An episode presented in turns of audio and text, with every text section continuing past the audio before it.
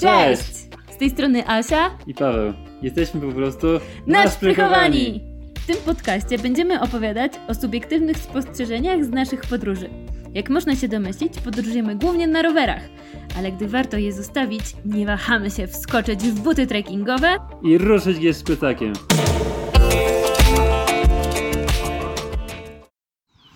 Hejka! Dzisiaj postanowiliśmy nagrać podcast y, na łonie natury, więc mamy nadzieję, że słychać ptaszki dookoła i szum rzeczki. I szum wiatru, no i wciąż jesteśmy w Kolumbii, więc będziemy wspominać dziś Boliwię, w której byliśmy w maju. A dzisiaj jest... Grudzień. Jak ten czas szybko leci. no dobrze, no to startujemy. Boliwia jest krajem, do którego warto pojechać z jednego powodu. Jest tam wciąż dużo ludzi, którzy żyją w tradycyjny sposób, ubierają się zupełnie inaczej. I dla nas było to ogromnym. Poczuliśmy ogromną różnicę, jak przejechaliśmy, przekroczyliśmy granicę. Bo w ogóle jak sobie wyobrażałaś Boliwię zanim tam przyjechałaś? Bo dla mnie to wydawał się taki super egzotyczny kraj, gdzie no strasznie biedny, w sumie nadal jest strasznie biedny, ale no wydawało mi się, że to jest coś zupełnie innego niż yy, reszta, że tak powiem. Nie, mi się bardziej Boliwia kojarzyła z pustynią solną przede wszystkim. No i z czolitami. z tymi wielkimi spódnicami w paski i z kapeluszami. No i faktycznie na ulicy kobiety chodzą ubrane właściwie wyłącznie w ten sposób. No wiadomo, w La Paz jest trochę inaczej, ale poza miastami, zresztą nawet w, no w miastach też kobiety się przeważnie w ten sposób ubierają.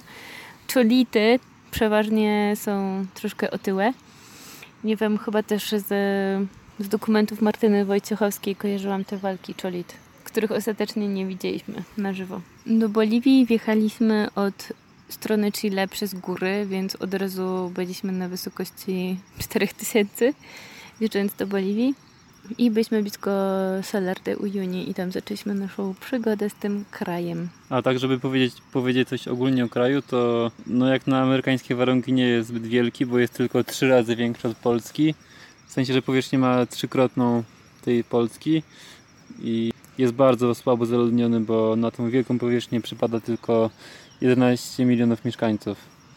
I Boliwia jako jeden z dwóch krajów Ameryki Południowej nie ma dostępu do oceanu, tak jak Paragwaj. Także mają wysokie góry, dużo, dużą powierzchnię lasu deszczowego. Tak, las równikowy to ponad połowa powierzchni kraju. No i dodajmy, że my właściwie byliśmy tylko w tej części górskiej Boliwii. Tak, bo od zachodu Boliwia to są góry, później jest takie, jest jakby jedno pasmo górskie, później jest płaskowyż, który się tutaj nazywa Altiplano, później jest drugie pasmo gór i później schodzi już do dżungli. Teren bardzo nisko. My w dżungli byliśmy tylko przez tydzień. I to było bardziej takie przedgórze dżungli, które się nazywa Jungas, ale tam też już było bardzo nisko, bardzo gorąco i bardzo dużo bananowo. I koka rośnie tam. Najwyższy szczyt Boliwii to wulkan Sahama i ma 6,5 tysiąca metrów. Więc trochę się wybija z altiplanu, który mamy więcej 4000. Statystycznie Boliwia to jest kraj e, bardzo biedny, najbiedniejszy z wszystkich tutaj, e, które są. I jego ekonomia to głównie rolnictwo, na przykład quinoa, którą wszyscy lubią się zajadać w Europie. Znaczy może nie wszyscy, ale jest zdrowa, super Jest zdrowa i jest modna.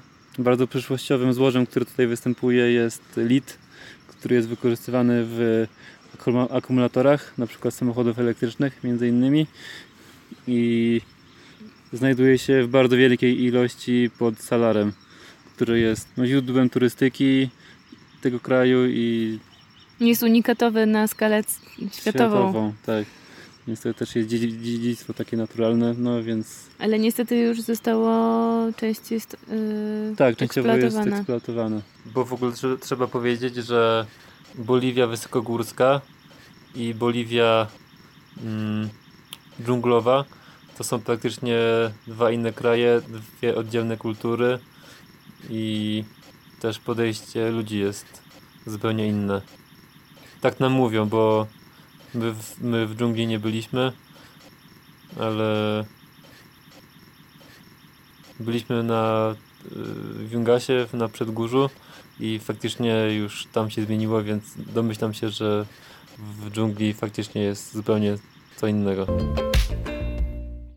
I podobnie jak w innych e, krajach amerykańskich, prezydent jest tutaj jednocześnie szefem rządu. Jest wybierany na 5 lat od czasu ostatniego prezydenta, czyli Evo Morales. Jest możliwość jednokrotnej reelekcji. I była bardzo du- duża debata w związku z tym. Ludzie wybrali, że tak, że może być jeszcze raz. No ale Evo Morales y, chciał być jeszcze raz.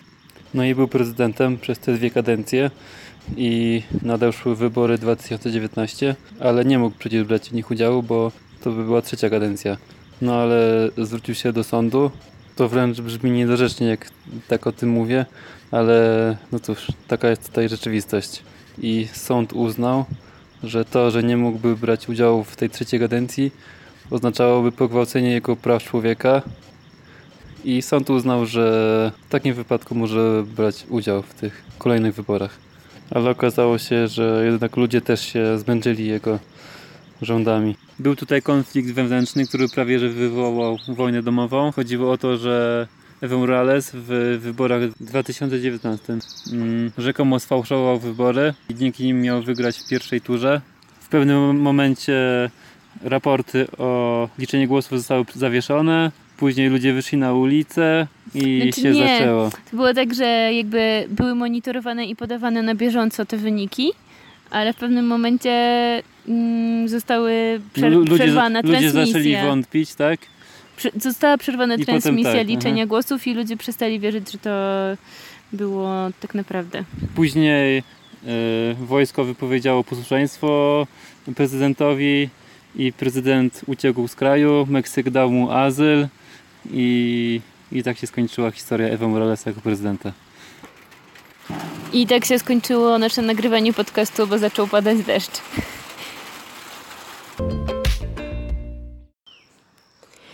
No i w ogóle trzeba powiedzieć, że w tym czasie przez całą Amerykę Południową przechodzi fala protestów, bo w Ekwadorze był protest silny bardzo, spowodowany podwyżką benzyny, znaczy właściwie zlikwidowaniem dofinansowania na benzynę, bo w Ekwadorze galon benzyny, czyli mniej więcej 4 litry, tak? Tak.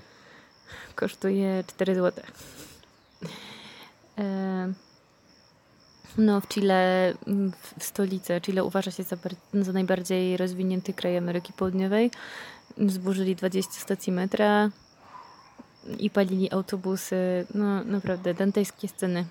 Tam e, motywem e, zaczęcia Protestów. protestów było podwyższenie cen metra o 3 grosze, 10 groszy, jakoś tak. Mało, ale to jest pewien symbol dla Chilijczyków, bo kiedyś metro było bardzo drogie i mogli nim jeździć tylko, mogły nim jeździć tylko wyższe sfery. Dalej jest drogie, tak naprawdę, jak biorąc pod uwagę zarobki. I to po prostu prze, przelało czarę, Czarę goryczy. goryczy. I było wiele innych powodów, dla których y, mm, ludzie mieli powód, żeby wyjść na ulicę. No i w Kolumbii y, też y, podczas tego, gdy tu jesteśmy, w Kali był protest y, rangi międzynarodowej. No wiadomo, że najbardziej dotkliwe jest to w miastach największych, typu Bogota, Cali, Medellin. Mm, No i w ogóle też był zakaz wychodzenia w nocy w Kali z powodu protestów. Znaczy, może nie tyle Godzina policji, no. tak, po prostu chodzi o to, że w tych dużych miastach jest bardzo dużo slumsów dookoła. No i ludzie No niektórzy- wykorzystują tę szansę, że jest, są zamieszki i tak dalej. I wchodzą do sklepów, łamują się i zabierają rzeczy. No po prostu jakieś zamieszanie, którzy chcą to wykorzystać na swoją korzyść. Mówi się, że jeszcze ta fala protestów mm, przejdzie aż do Meksyku. Zobaczymy, co, co będzie dalej. A więc wracając do Boliwii. Evo Morales. On y, jest pierwszym prezydentem y, Indígenas. tak, z, z, jakby z ludów natywnych. Jest Indianinem i odpowiada na potrzeby, nie wiem, ludziom ze wsi, farmerom, bo za jego czasów została umożliwiona kultywacja, uprawa koki, bo tam mówią, że on też jest jakby jednym z tych plantatorów, więc dał duże prawa tym ludziom. Jako, że koka jest y, bardzo ważna kulturowo też. Bo ludzie żują na przykład kokę, w ten sposób niwelując mm, objawy choroby wysokościowej, więc wkładają sobie liście koki do buzi. Też bardzo dużo używa się koki do robienia herbaty po prostu. To też pomaga na dolegliwości związane z chorobą wysokościową. W sensie po, po prostu się zaparza taki surowy liść i tu wychodzi taka herbatka. No ale też można w sklepie kupić sobie normalnie. Ususzone liście. Tak, albo no, taką herbatę jak w Polsce, tak? W saszetkach. A, no tak, prawda. To zależy. Aczkolwiek jest to produkt bardzo popularny na mieście. No i oczywiście też jest, mówią, że inna odmiana koki, która służy do już produkcji narkotyków po prostu. Ale to już bardziej tam w dżungli się takie rzeczy robi. No jak rozmawialiśmy z ludźmi, bardzo zdziwiło nam, jakie rzeczy potrafią przypisywać, że są dzięki e, Ewa Moralesowi. Na przykład e, chwalili go, że doprowadził sygnał w telefonie komórkowej gdzieś tam na wioski. A wiadomo przecież, że to nie jest inicjatywa prezydenta, tylko to jest inicjatywa prywatnej firmy. A że to się akurat za jego czasów y, telefonia komórkowa się tak rozwijała, no to cóż. No dobrze, no ale oni też mówili, że mają prąd, że mają wodę, no bo chociaż też to nie jest do końca prawda, bo ludzie w Bojowi często żyją bez y, kanalizacji, że tak powiem. No nie, nie Wodociągów w sensie. No tak, ale jakby nie wszędzie jest woda przez cały dzień na przykład. Albo nie wszędzie jest. Y, no ogólnie domy to zazwyczaj są z gliny, z jakichś prostych materiałów, nawet nie z cegły często. W miastach są z cegły i nie są otynkowane. To, więc to wygląda. Na przykład teraz, jak jesteśmy w Kolumbii, to takie domy boliwijskie wyglądają po prostu jak slumsy tutaj w Kolumbii. Także miasta przez to nie są zbyt ładne. Ale też jest inny problem. Tutaj w Kolumbii jest dużo więcej deszczu i takie cegły gliniane, niewypalane tylko suszone, jakie są w Boliwii, po prostu te warunki nie sprawdziłyby się. No to tak, to, inna sprawa. No w każdym razie mm, toalety też tutaj w Ameryce Południowej zauważyliśmy, że najczęściej są na zewnątrz. Jakby nie, nie są wewnątrz budynku, tylko są oddzielnym budynkiem, a czasem nie ma. A też y, słyszeliśmy takie historyjki, że to, zarówno w Peru, jak i w Boliwii, że te kobiety, które mają te duże spódnice, to po prostu kucają i załatwiają potrzeby fizjologiczne gdziekolwiek. I w sumie byliśmy ostatecznie świadkiem takich sytuacji nieraz. No właśnie na ulicy, przy jakimś domu. Po prostu jak ktoś ma potrzebę, to siup i już.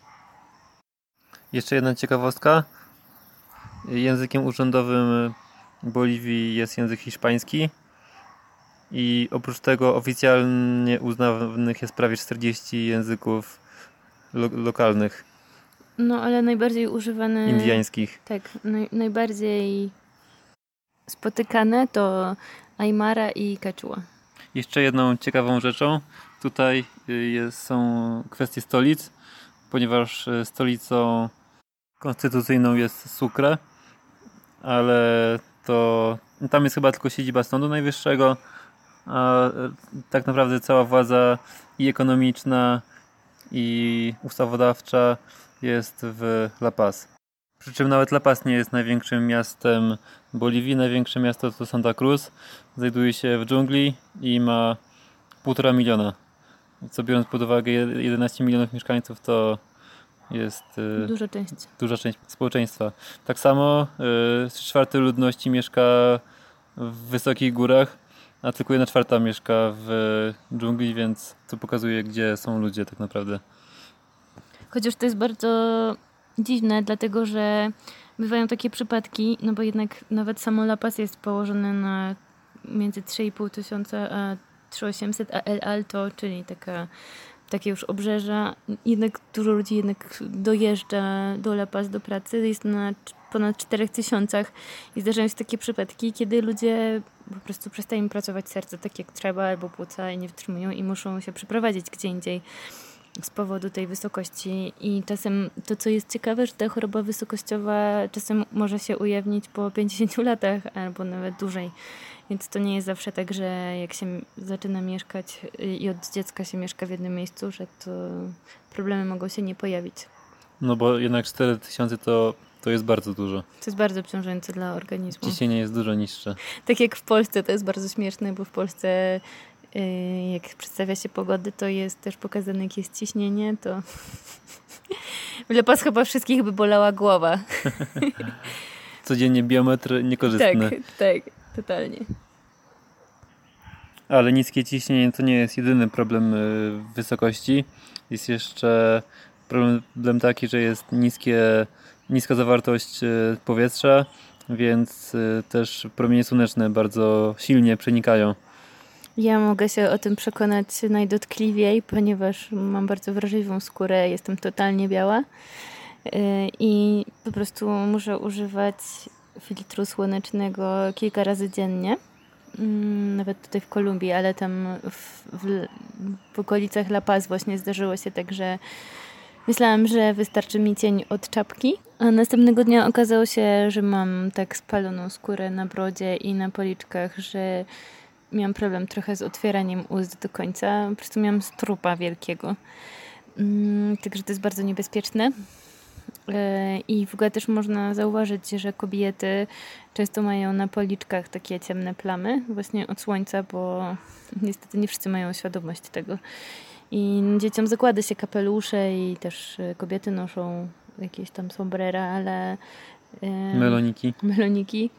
No ale to nie, nie zawsze wystarcza i nie ma... Szczególnie takie małe dzieci na biednych wioskach mają takie spalone te policzki. No jakby to, to, to, co też jest ciekawe, to słońce jest na tyle gorące, że można chodzić w krótkim rękawku w ciągu dnia, ale gdy tylko zajdzie słońce, to robi się momentalnie strasznie zimno, że trzeba chodzić w kurtce puchowej. Więc różnice temperatur są bardzo duże. A jak jechaliśmy przez te, tą Boliwię? Wjechaliśmy od Chile, od strony miasta Calama i od razu znaleźliśmy się na Altiplano. No nie tak od razu musieliśmy tam podjechać. No tak. Kilka dni. Dobry. Ale jak już jechaliśmy do Boliwii, to było już Altiplano. Czyli było w miarę płasko. Tylko, że na wysokości 3800 metrów nad poziomem morza. I tam jest bardzo interesujące miejsce, bardzo też znane wśród turystów. Jest to... Salar de Uyuni. Jest to, tak też, ale tam jest też taki rejon jezior, które są w otoczeniu wulkanów, yy, pokrytych śniegiem. Jest tam dużo flamingów. Bardzo wielu turystów tamtędy przyjeżdża. Jeepami. Jeepami, też na rowerach dużo sporo osób to przyjeżdża. Przy czym jest to bardzo trudny teren, żeby pokonać go na rowerze, bo drogi są niskiej jakości. Teren jest bardzo wymagający, bo w nocy jest bardzo zimno, zawsze są przymrozki. No i też za, z zaopatrzeniem jest ciężko, bo nie ma miasta ani nie ma sklepów, więc jest się na zupełnym odludziu. Przez tydzień. Ale jest bardzo, bardzo ładnie. I właśnie tam mieliśmy taką przygodę, powiedzmy. Yy, szukaliśmy jakiegoś noclegu w odsłonięciu, yy, żeby znaleźć osłonę od wiatru. I zapytaliśmy w takiej jednej z restauracji takiej tam przy drodze, która jest, czy możemy gdzieś rozbić namiot, żeby się odsłonić od wiatru i no i pozwolili nam wewnątrz budynku tak naprawdę. I mogliśmy tam też zostawić bagaże i pojechać na lekko bez naszych ciężkich rzeczy y, nad dwa jeziora. Mm, właśnie w otoczeniu wulkanów. I jak wróciliśmy, to też im pomagaliśmy. Gotowaliśmy z nimi, kryliśmy pomidory, cebulę. No i ci Państwo w sumie byli dla, nas mili. Tak naprawdę to tam pracowała babcia, jej syn i jego żona. Prowadzili ten komedor. Yy, no i to też było bardzo miłe, bo następnego dnia yy, poczęstowali nas na przykład hamburgerem z kiełbaską z lamy, z mięsa lamy, która była przepyszna. No i tak się tam chwileczkę zadomowiliśmy, popracowaliśmy.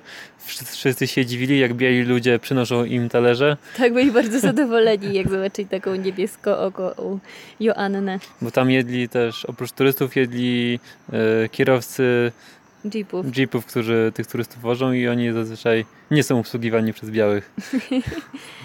Tak, to była taka niespodzianka. No i stamtąd ruszyliśmy dalej w stronę Ujuni. Jest to Salar. Jest to wielkie solnisko, z którego wydobywa się sól. To, to działa tak, że jak jest pora deszczowa, czyli w naszą zimę, to tam pada deszcz przez miesiąc mniej więcej i cały obszar tego solniska pokrywa się równą warstwą wody, bo tam jest bardzo, bardzo płasko. To też jest przy okazji niezła atrakcja, bo wszystko odbija się w wodzie. Jest to, wtedy jest jak jedno wielkie lustro.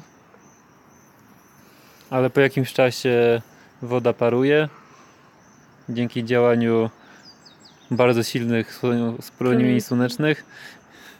No i woda paruje, zostaje sama sól. I, no i tam tą sól pozyskują, zbierają i sprzedają też. Ale oprócz tego jest tam, są też e, hotele wybudowane z soli, jakieś restauracje. No jest tam e, też ruch turystyczny jakiś. Jest też tam taka ciekawa wyspa kaktusowa, która po prostu wystaje jak taka górka. No takie wzgórze, o. No i jest pełna kaktusów. Są też trochę różne inne górki, ale ta jest znana. No i bardzo polecamy to miejsce, bo jest bardzo ładny wschód i zachód słońca. My tam spędziliśmy dwie noce na salarze. No i naprawdę to jest niezły spektakl, jak zmienia się niebo, no bo jakby cała ta platforma salara jest biała, więc super widać kontrast między podłożem a niebem, no i niebo się zmienia z minuty na minutę niebiesko, różowo, fioletowo. Naprawdę jest to niesamowity spektakl. Też ciekawe jest to, że w ciągu dnia y, słońce się tak odbija od tej soli, że no jakby słońce pali i od góry i od dołu. I tam bez okularów y, przyciemnianych bardzo szybko można, nie wiem, przypalić sobie oczy. Dostać śnieżnej ślepoty.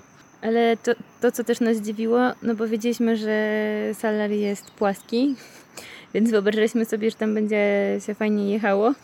Niestety sól potrafi być chropowata i czasem po prostu powierzchni, nawierzchnia było jakbyśmy jechali po jakichś kamieniach, wybojach, takiej tarce, którą robi, robią samochody ciężarowe, więc wcale nie było tak prosto go przejechać na rowerze. Ale warto, bardzo, bardzo warto. I stamtąd przez pola Kinoe i Lamy pojechaliśmy dalej na północ w stronę miasta Oruro. Które jest bardzo brzydkie. Bardzo brzydkie domy, te same Cegły, cegły, pustaki i beton, przykryte, przykryte jakimś, jakimś dachem i tyle. I tam poznaliśmy polskie siostry zakonne, misjonarki ze zgromadzenia Terezjanek, które bardzo serdecznie pozdrawiamy i ściskamy. E, No i też dowiedzieliśmy się, że w Boliwii jest bardzo dużo misjonarzy z Polski. A mało tego, w Oruro Nawet jest, jest biskup. biskup polski. Także nasze, nasz, nasi polscy rodacy działają tam bardzo prężnie.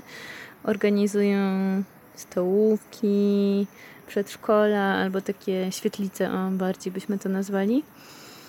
Dzieci tam po prostu dostają też posiłki, uczą się zmywać, uczą się czasem podstawowych rzeczy. Także to jest bardzo pozytywne. Można się też, ja- jako ludzie świeccy, można się też włączyć y, w takie misje. Oczywiście zawsze można przekazać jakąś, y, jakiś datek na konto, ale poznaliśmy też tam taką wolontariuszkę Kasię, która pomaga tam jako fizjoterapeutka. Pracuje z dziećmi, z ludźmi starszymi też się zdarza. No ale też na przykład są takie inicjatywy typu sprzedajemy ciasto. Y, I na przykład w niedzielę przed mszami świętymi można zakupić ciacho z polskiego przepisu i no, w ten sposób też siostry sobie jakby dorabiają. Kobiety są zaradne, a wiadomo, że nasze wypieki, właśnie to, to może to nie jest oczywiste, ale nasze wypieki polskie, ciasta są naprawdę wyborne. Szczególnie w takiej Boliwii, gdzie nie ma takiego zwyczaju robienia ciast. Jedyne co się spotka na ulicy to jakieś, nie wiem, plac, Galaretki. galaretki z bitą śmietaną albo z ubitym białkiem. Po prostu to, to jest najczęstszy słodycz. Także jakieś ciasto, na przykład tak jak my, my przynajmniej w domu robimy chlebek bananowy, to jest w ogóle jakieś niesamowite. Oni mają wszystkie składniki potrzebne, żeby to zrobić, ale no to nie ma zwyczaju, żeby jeść deser. No ale też jakby trudno spotkać, żeby ktoś miał piekarnik w domu, to jest inna sprawa, to nie jest takie oczywiste. Czasem ludzie gotują na, tak jak w Peru, na kuchni podkładanej drewnem. Więc Na, piekarnik, dwu, na dwóch pustakach. piekarnik to jest tak naprawdę pewnego rodzaju luksus, więc to może być drugie dno tego problemu. Stamtąd ruszyliśmy dalej na północ i zjechaliśmy z gór na takie przedgórze, które się nazywa Yungas. I tam był taki klimat tropikalny. Rosły banany, papaje, Koka. oj dużo koki było tam. Tak, koka, koka to jest tam główna uprawa. Ten rejon jest o tyle ciekawy, że tam ludzie jeżdżą na przykład bez rejestracji.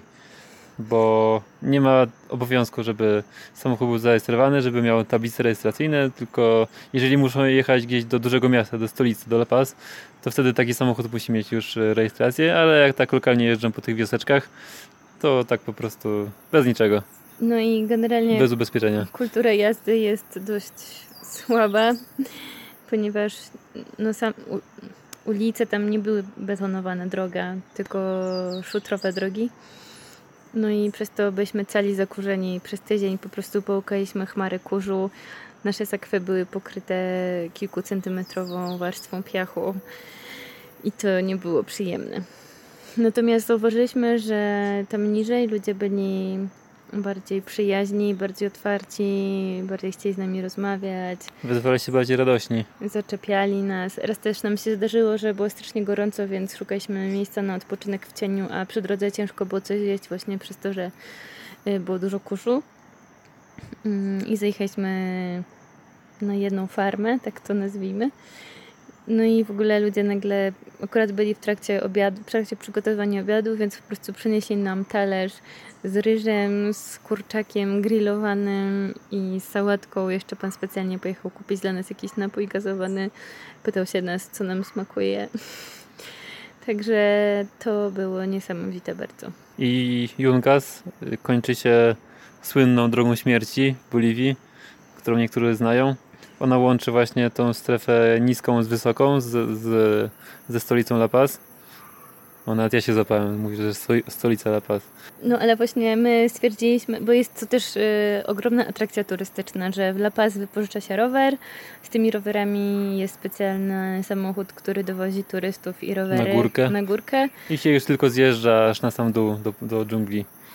Y, Natomiast my stwierdziliśmy, że unikniemy tego, bo po pierwsze nie lubimy robić takich turystycznych rzeczy, po drugie jest to dość droga impreza, a widoki są takie same jak mieliśmy przez cały tydzień w Jungas i drogi są tak samo niebezpieczne.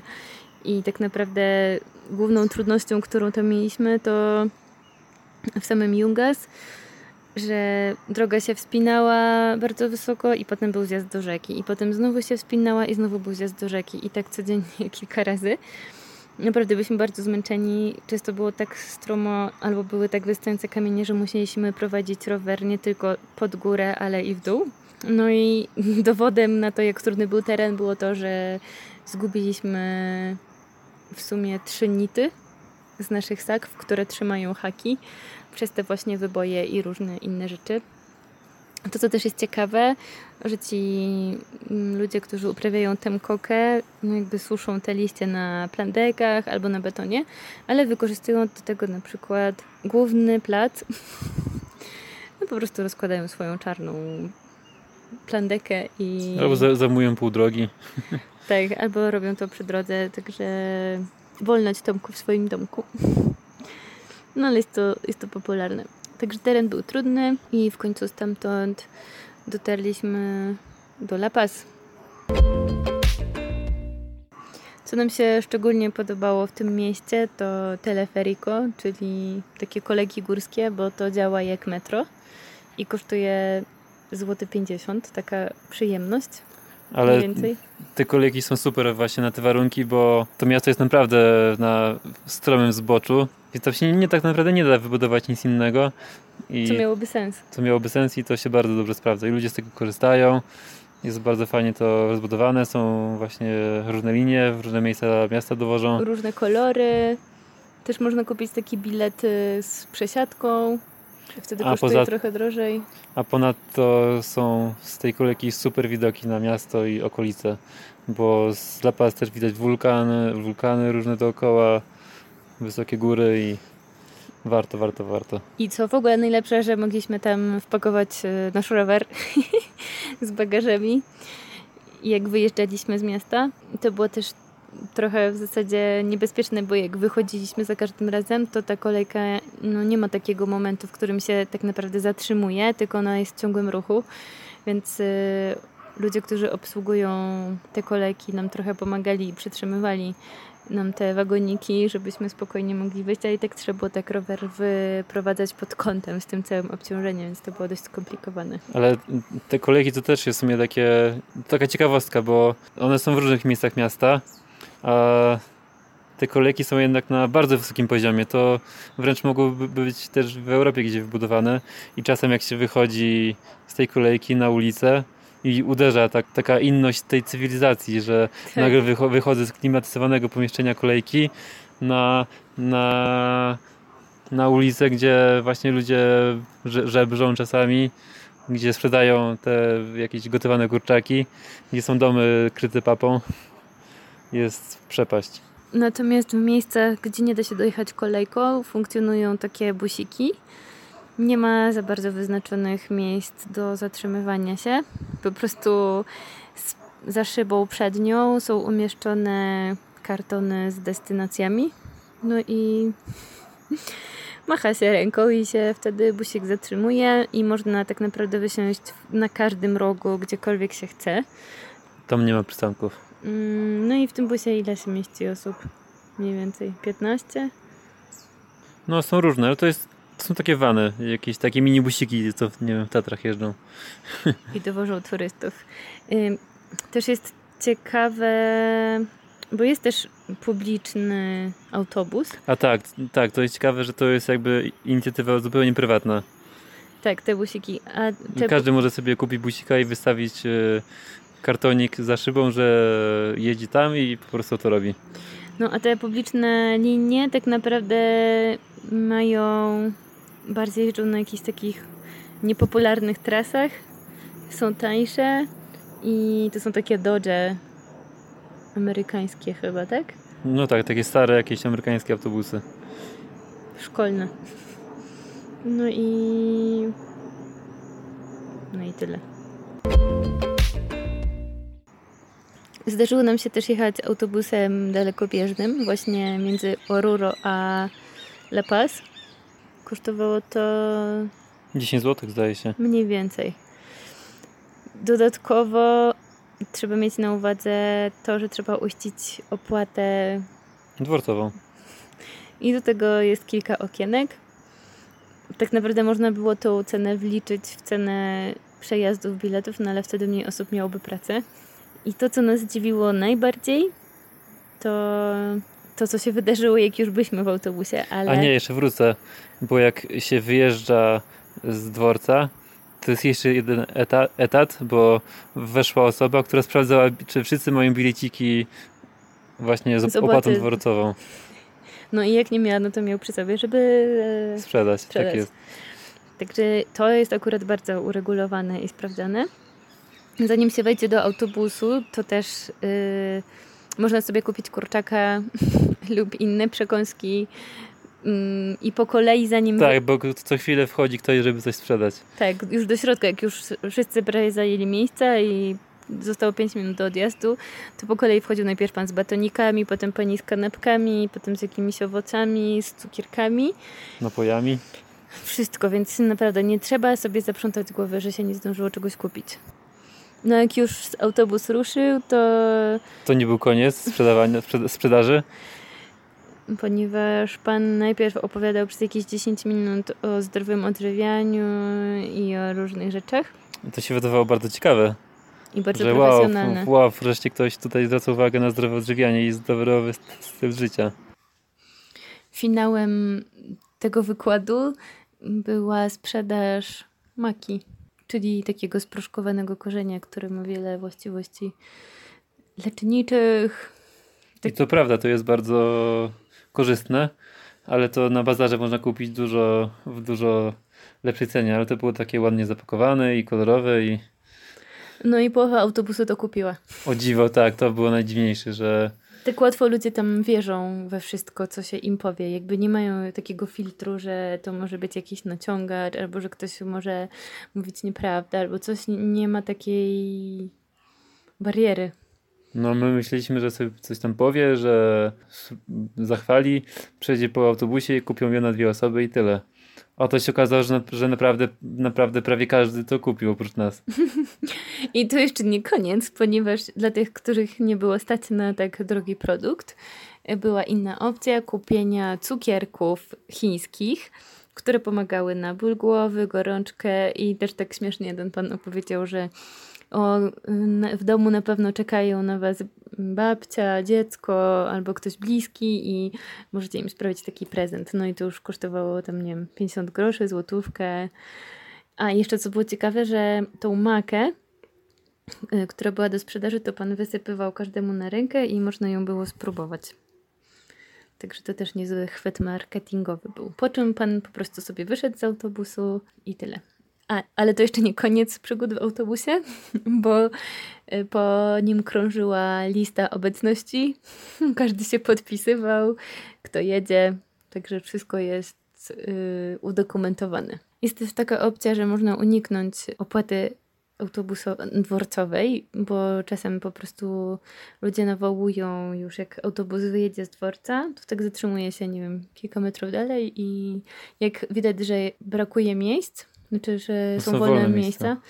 to jeszcze nawo- nawołują, żeby ktoś tam doszedł i, i wtedy też można wejść i sobie kupić bilet w środku. I w sumie taka sprzedaż w autobusie jest odz- odzwierciedleniem tego, jak e, ta sprzedaż wygląda ogólnie w całym kraju, bo tutaj taka sprzedaż bezpośrednia na ulicy jest po prostu no, czymś normalnym. Tak naprawdę nie ma supermarketów w Boliwii w ogóle. No dobrze, w La Paz widzieliśmy, ale w takich mniejszych miastach, tak jak my mamy Biedronkę, nawet w moim Sulejówku jest Biedronka i Lidl i Tesco, no to tutaj po prostu jest wielki targ. Mm, No są oczywiście też małe sklepiki, ale owoc, tam ulice to są często też po prostu targowiska. targowiska albo restauracje, garkuchnie. No wszystko, wszystko się dzieje na ulicy po prostu, takie też życie. To Mm. też była wielka zmiana, jak wjechaliśmy z Chile nagle do Boliwii i właśnie zobaczyliśmy te wszystkie tłumy ludzi na ulicy, którzy próbują coś sprzedać, którzy gotują na ulicy, siedząc, spędzają tam cały dzień właśnie, no z tego żyjąc. No i to, co jeszcze możemy powiedzieć o komunikacji w mieście. Oczywiście mało osób używa rowerów w Boliwii, naprawdę dramatycznie mało. I druga rzecz, na przykład samochody trąbią na każdym skrzyżowaniu. Często też ulice są jednokierunkowe, ale jak e, samochód dojeżdża do skrzyżowania, to trąbi. I tak wszyscy trąbią. Na zakrętach też wszyscy trąbią, ale akurat to nie jest takie złe. Ostrzec No po kogoś. prostu właśnie się używa trąbienia jako ostrzeżenie, że uwaga, jadę. Tak samo na nas wszyscy trąbili i później się przekonaliśmy, że to nie jest zawiści, czy, że, czy żeby nas, nie wiem, ostrzec. No właśnie, żeby ostrzec, że no to jest dla nich takie normalne, że jak widzi kogoś innego, to po prostu trąbi, żeby ten ktoś wiedział, że Jedzie. jedzie. No i z La Paz pojechaliśmy dalej na północ. do sławnego jeziora Titicaca, które uważa się za największe jezioro żeglowne na świecie. O Titicaca chyba mówiliśmy dużo w poprzednich odcinkach. W Peru. tak, w części Peru, a część boliwijska ma miasteczko Copacabana i tam też to może być taka baza wypadowa do różnych wysepek. Podobno ciekawych, ale my nie pojechaliśmy. Nie popłynęliśmy. Ale fajny jest widok, e, jak się zjeżdża nad wybrzeże. Jest po prostu malowniczo. Polecamy się zatrzymać. No i to był w skrócie taki nasz mini przewodnik po, po Boliwii. nasza trasa i nasze subiektywne spostrzeżenia, co warto tam zobaczyć. I to sami przeżyliśmy tam. W dalszej części opowiemy o innych rzeczach, które jeszcze zauważyliśmy w Boliwii. Niektóre, na niektóre trzeba zamknąć uszy albo nie wyobrażać sobie tego, ponieważ y, La Paz w ciągu dnia jest gorąco i chcieliśmy zjeść lody, ale jak zobaczyliśmy, że pan, który chodzi z takim pudełkiem z sty, styropianu zrobionym. Wózkiem. Tak, ale jakby to wszystko się trzyma. Sposób przechowywania jest taki, że jest pudełko ze styropianu, w środku wkładają lód, mm, żeby to oziębić i pan miał przygotowane takie wafelki z lodami i jak już się topiły, to z powrotem je wrzucał do pudełka i robił nowe na wystawę. To nas bardzo zniechęciło. Do spożywania lodów gdziekolwiek w Boliwii. Mm, natomiast, co w sumie jest dobre z tym handlem obwoźnym, no to wystarczy wziąć taczkę, naładować tam owoców, które się ma w ogrodzie. Na przykład są takie mm, owoce kaktusa, które się nazywają tuna. I pani po prostu siedzi sobie przy taczce, obiera, kroi na kawałki i albo je, jak się nuci. A jak widzi, że sprzedaż nie idzie w jednym miejscu, no to jedzie z taczką gdzie indziej i gotowe. To, co jeszcze nas zdziwiło, to kobiety często pracują z dziećmi, które mają na plecach, albo te dzieci są pod stołem, albo bawią się gdzieś w okolicy. No i to jest dla nas dość dziwne w zasadzie.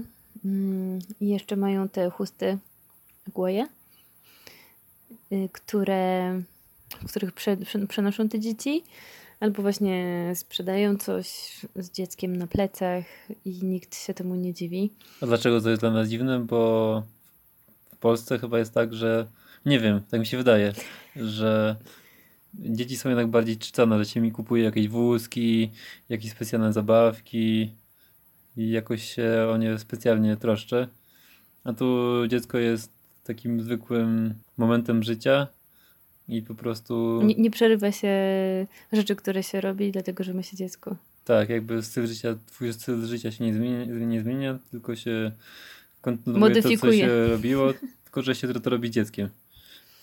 Właśnie na przykład idzie na ulicę i sprzedaje. Zresztą tutaj chodzenie z wózkiem byłoby naprawdę bardzo niewygodne, bo krawężniki i chodniki są tak wysokie, że my musimy schodzić z rowerów, żeby je pokonywać. Nieważne, czy mamy ze sobą sakwy, czy nie. Po prostu to jest fatalne z tymi. Ale tu jest też taki problem z chodnikami, że chodnik nie jest częścią miasta, tylko o chodnik troszczy się właściciel.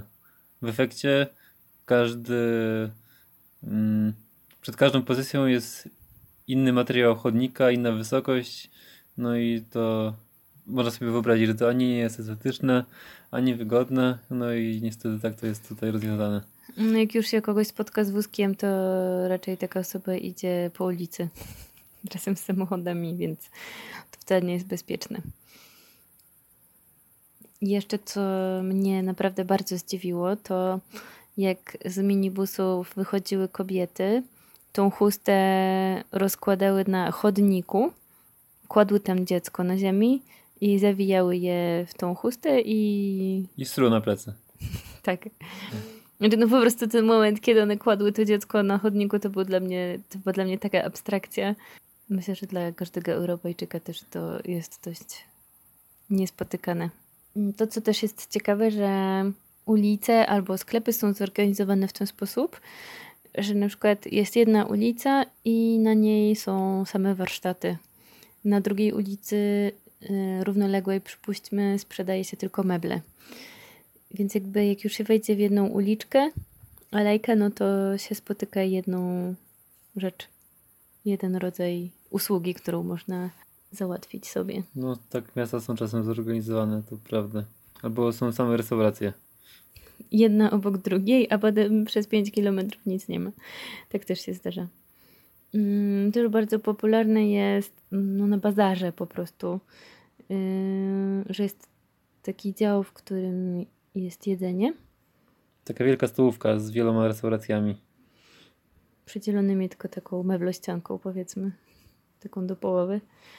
Ym. No i to jedzenie zazwyczaj jest bardzo tanie. No, za 5 zł można zjeść obiad. Czasem nawet mniej. Ym, To, co nam się natomiast podobało, to że pstrągi są bardzo tanie w Boliwii. Tanie i popularne. Tanie i popularne i są smaczne bardzo. Zauważyliśmy też, że ludzie nie za bardzo myślą przyszłościowo tutaj. I wszystko można kupić za. Znaczy, może nie wszystko, ale dużo rzeczy można kupić za jednego boliviano. Czy to jest 50 groszy? Tak? No tak, taka standardowa miara kupowania wszystkiego.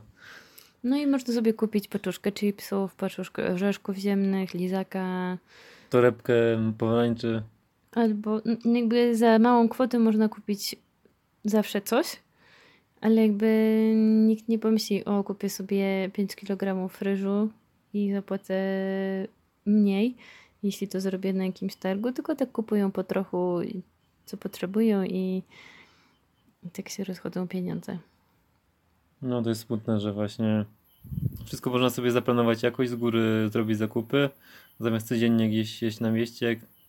Ci ludzie naprawdę nie mają nadwyżek e, pieniędzy ani oszczędności, no ale no, są ku temu widocznie powody.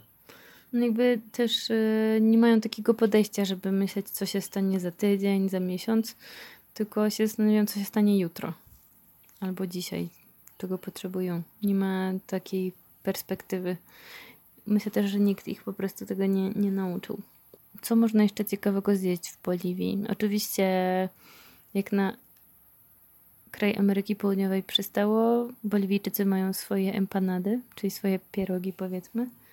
Y, Nazywają się saltenias. Co ciekawe, są takie bardzo żółte i masa z nich przygotowana jest słodka, a w środku jest mięso, cebula. A ta masa jest z mąki kukurydzianej, tak? Zapewne tak, nie wiem, nie jestem pewna. Też można kupić dużo chrupek, chrupków. Takie Mm. wielkie torby często sprzedają.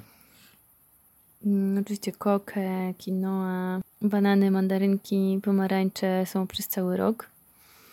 Mm, W Boliwii też pierwszy raz próbowaliśmy owocu chirimoya. Mm, No i też były ogromne awokado. Takie jak trzy moje pięści. Mm, A też próbowaliśmy pierwszy raz bananów. y, Oni mówią na to banany jabłkowe, bo mają taką czerwoną skórkę jak jabłka. I są też jednocześnie bardzo słodkie. Ale znowu na przykład jabłka tutaj nie są jakieś bardzo smaczne. Polskie są jednak lepsze. Tak. Dziwo. No i mamy dużo więcej gatunków. I też co ciekawe, mm, tutaj bardzo dużo jabłek jest importowanych z Chile. I są albo zielone, albo czerwone. I koniec. Mhm, no tak. I są droższe w ogóle. Jabłka są najczęściej droższe, dużo droższe niż banany. W Boliwii też są takie ziemniaki, które się nazywają czunio.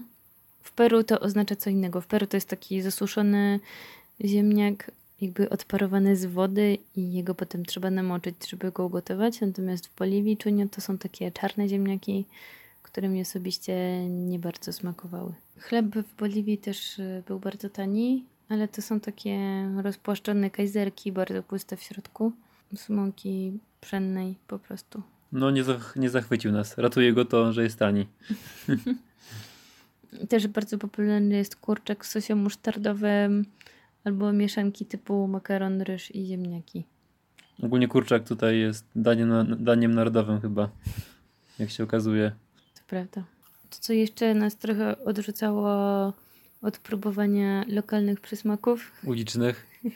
jest y, sposób higieny, a raczej jej brak, ponieważ wszystkie naczynia przez cały dzień są myte w tej samej wodzie. Jest wiadro obok stoiska i Bo to stoisko przygląda, przy, przypomina prawdziwą restaurację. Tam naprawdę jest kuchnia, jest butla gazowa. No brakuje tylko... daszek. Tak, brakuje tylko bieżącej wody, więc ta Tylko. woda jest no jest po prostu w wiadrze, czeka i się nie umyje naokoło cały dzień. To No i jest smutne i trochę no właśnie, no przerażające. zniechęca. Y, I jakby... Przynajmniej nas, bo oczywiście tam bardzo dużo ludzi z tego korzysta. No i właśnie w Boliwii też jedna pani, która pracowała w, w takiej stołówce, ale jakby wolno stojąc, znaczy nie na ulicy, tylko jako w budynku, mm, powiedziała, o, bo w Chile to mają taki y, czyszczą chlorem wszystko i to wtedy jest takie czyste i była taka zachwycona, że ma taką wiedzę i że właśnie tego się używa do czyszczenia, więc była taka z siebie dumna. I mówiła, że Chilijczycy są czyści bardzo, co nas y, trochę zdziwiło. Zagłębiając się jeszcze w temat higieny, na przykład łazienki często nie mają spłuczki. W sensie, że takiej bieżącej wody. No, po prostu trzeba wziąć wiadro i nabrać tej wody skądś. Mm, papier tutaj, ale to jest w sumie w całej Ameryce Łacińskiej, że papier toaletowy zużyty wyrzuca się do kosza, a nie do klozetu, do muszli. Mm, no ludzie niestety też e, śmiecą bardzo przed swoim domem. Często po prostu... Oj, to jest plaga. Często mają po prostu puszki porozrzucane przed domem, papiery, Jakieś butelki. No to po prostu jest okropne. Mm, No już nie wspominając o tym, że raz byliśmy świadkami mrożącej krew w żyłach historii, kiedy rozbiliśmy sobie namiot przy rzeczce. Y, Nad nami był most. Mm, I widzieliśmy, jak pan Aha, taki... czyli że spaliśmy pod mostem. Prawie. E, No i pan podjechał samochodem, był z dwójką dzieci i z tego samochodu wyrzucił dwa wielkie wory śmieci prosto do rzeki. Mm, Zastanówmy się, co jego dzieci będą robić w przyszłości. I on jakby w ogóle się z tym nie krył, na przykład nie czekał aż przejedziemy i dopiero to zrobi, tylko po prostu totalnie przy nas. Ale my byliśmy na dole. Nie, nie, przejeżdżaliśmy obok niego i on po prostu nic sobie nie robił z tego, że tam jesteśmy, tylko po prostu to cisnął w wodę.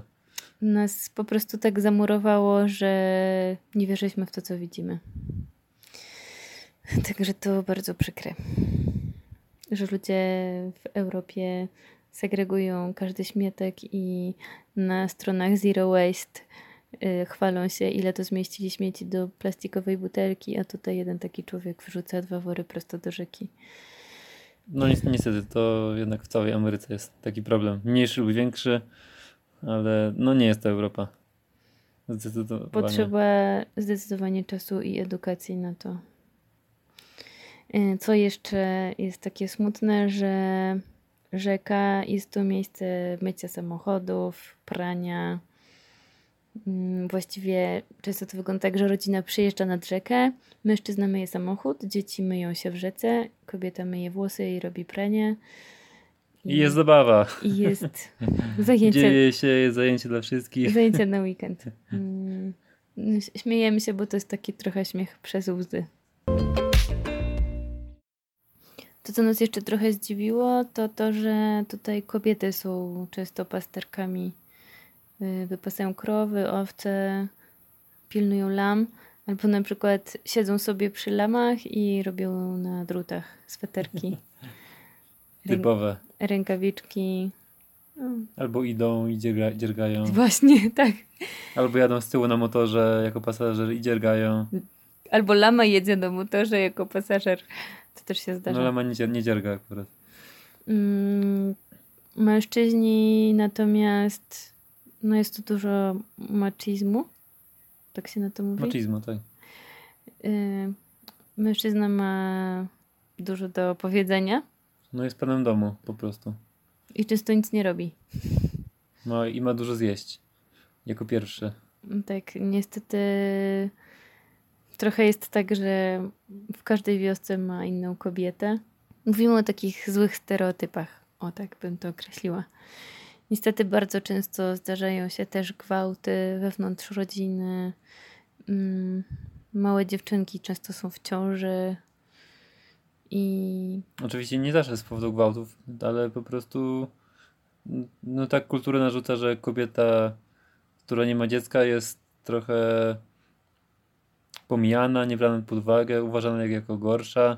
Dlatego wszystkie dziewczyny dążą do tego, żeby jak najszybciej zajść ciążę, żeby już y, być częścią społeczeństwa takiego normalnego. No, czyli podobnie jak w Peru. No, jakby edukacja też jest przez to pomijana, no bo jeśli 14-latka zachodzi w ciążę, no to tej szkoły często po prostu nie kończy. A często też dla rodziców ważniejsze jest to, żeby zająć się zwierzętami w domu lub pomóc przy pracy w domu, niż chodzić do szkoły. W szkole też obowiązują mundurki w Boliwii i w każdy poniedziałek rano jest apel. Wszyscy wychodzą na patio. Gra orkiestra szkolna. Niestety strasznie fałszują. Po prostu ciarki mnie tam przechodziły, jak słuchałam tych dętych orkiestr. Mm, a też czasem są takie przemarsze, że są yy, jeżdżą przez całe miasto, pamiętasz? Na dodatek czasami są takie, nie wiem, dni szkoły, gdzie się zjeżdżają te orkiestry z okolicy i na cześć tej jednej szkoły po prostu jest taki przemarsz przez miasto. Przez miasto, fiesta i ogólnie prawie że do rana coś tam się dzieje. No i to się w sumie wieczorem dzieje. A czy pamiętasz mniej więcej jaka jest tam średnia zarobków? Mm, nie bardzo, ale ktoś nam mówił, że jeżeli ktoś zarabia 3000 boli, boliwianów, czyli 1500 zł, to już jest dobra wypłata, że z tego można spokojnie żyć. Jeszcze powinniśmy trochę dopowiedzieć o zwyczajach pseudokatolickich. Mm, znaczy, no pierwsza rzecz taka, że msza bardzo rzadko zaczyna się punktualnie. Mm, ludzie się spóźniają, raz nawet byśmy na takim mszy, gdzie się gitarzysta spóźnił i przyszedł dopiero po okazaniu taki, no, w taki, taki zespół, który prowadzi, taki chórek o, kościelny. Także przyszedł w trakcie kazania i ksiądz powiedział, o fajnie, że już przyszedłeś, to usiądź i, i coś zaśpiewamy. Też podczas procesji widzieliśmy dziwne rzeczy. Na przykład był obraz y, Matki Boskiej i przed nią był jakiś pancernik, do niego były przymocowane banknoty. Nie do końca wiemy o co tam chodziło. Mm, czasem jak jest też jakaś impreza w wiosce, to się tworzy takie figury z owoców i warzyw. To chyba są takie formy dożynek. Tak, ale te figury przypominają obrazy Archimboldo. Nie wiem, czy wszyscy kojarzą, że on twarze budowały właśnie na obrazach z różnych warzyw i roślin. Jeszcze jest tutaj bardzo ważny kult zmarłych i jeśli jest jakaś msza zmarłego, to przynosi się jego zdjęcie, stawia się przed ołtarzem, przed mszą i czasem jeszcze niektórzy przynoszą wodę w dzbanku i tam stawiają obok. Y, przy czym obrzęd święcenia ludzi jest jakiś nałogowy tutaj. I to jest święcenia ludzi? W sensie Kropidłem. okropienia. Tak. Jak na, na koniec już po błogosławieństwie często ksiądz zostaje i ludzi święci wodą z kropidła, to po prostu tłumie Ale się... chyba ludzie nie wypuszczą księdza z kościoła, jeżeli nie pokropi ich przed wyjściem. tak, to jest po prostu obowiązkowy punkt programu. I tak nagle się wszyscy schodzą, to jest bardzo komiczne, bo nagle na koniec wszyscy się schodzą przed ołtarz, jak najbliżej księdza, żeby jak najwięcej y, wody otrzymać. Y, no i jeszcze cmentarze trochę inaczej wyglądają. Często są to takie. No jest to taka konstrukcja, taka jak bloki wysokie i po prostu wkłada się tam trumnę. Każdy nie ma wydzielonego miejsca, tylko są wmurowywani w beton. Ale tam często nawet nie ma miejsca na, miejsca na same trumny, jest często miejsce tylko na, żeby urnę postawić. Są takie malutkie w większości tak naprawdę. No i często też y, za tą szybę wkłada się rzeczy związane ze zmarłym to, co lubił, nawet papierosy albo liście koki się rzuca, mm, jakieś samochody. Jeśli to były dzieci, to jakieś maskotki. No na cmentarzu jest dużo takich przedmiotów. I na przykład w La Paz byliśmy tuż po Dniu Mamy i często widzieliśmy jakieś balony z napisem y, wszystkiego najlepszego mamo, albo jakieś torty. Kubki plastikowe. No, wygl- cmentarz wygląda... Torty plastikowe, a kubki takie jak zwykłe. Albo do połowy nalany jakiś napój, albo jakaś Fanta, czy Coca-Cola. Albo puste butelki po Coca-Coli, takie małe, specjalnie y, produkowane na potrzeby cmentarne.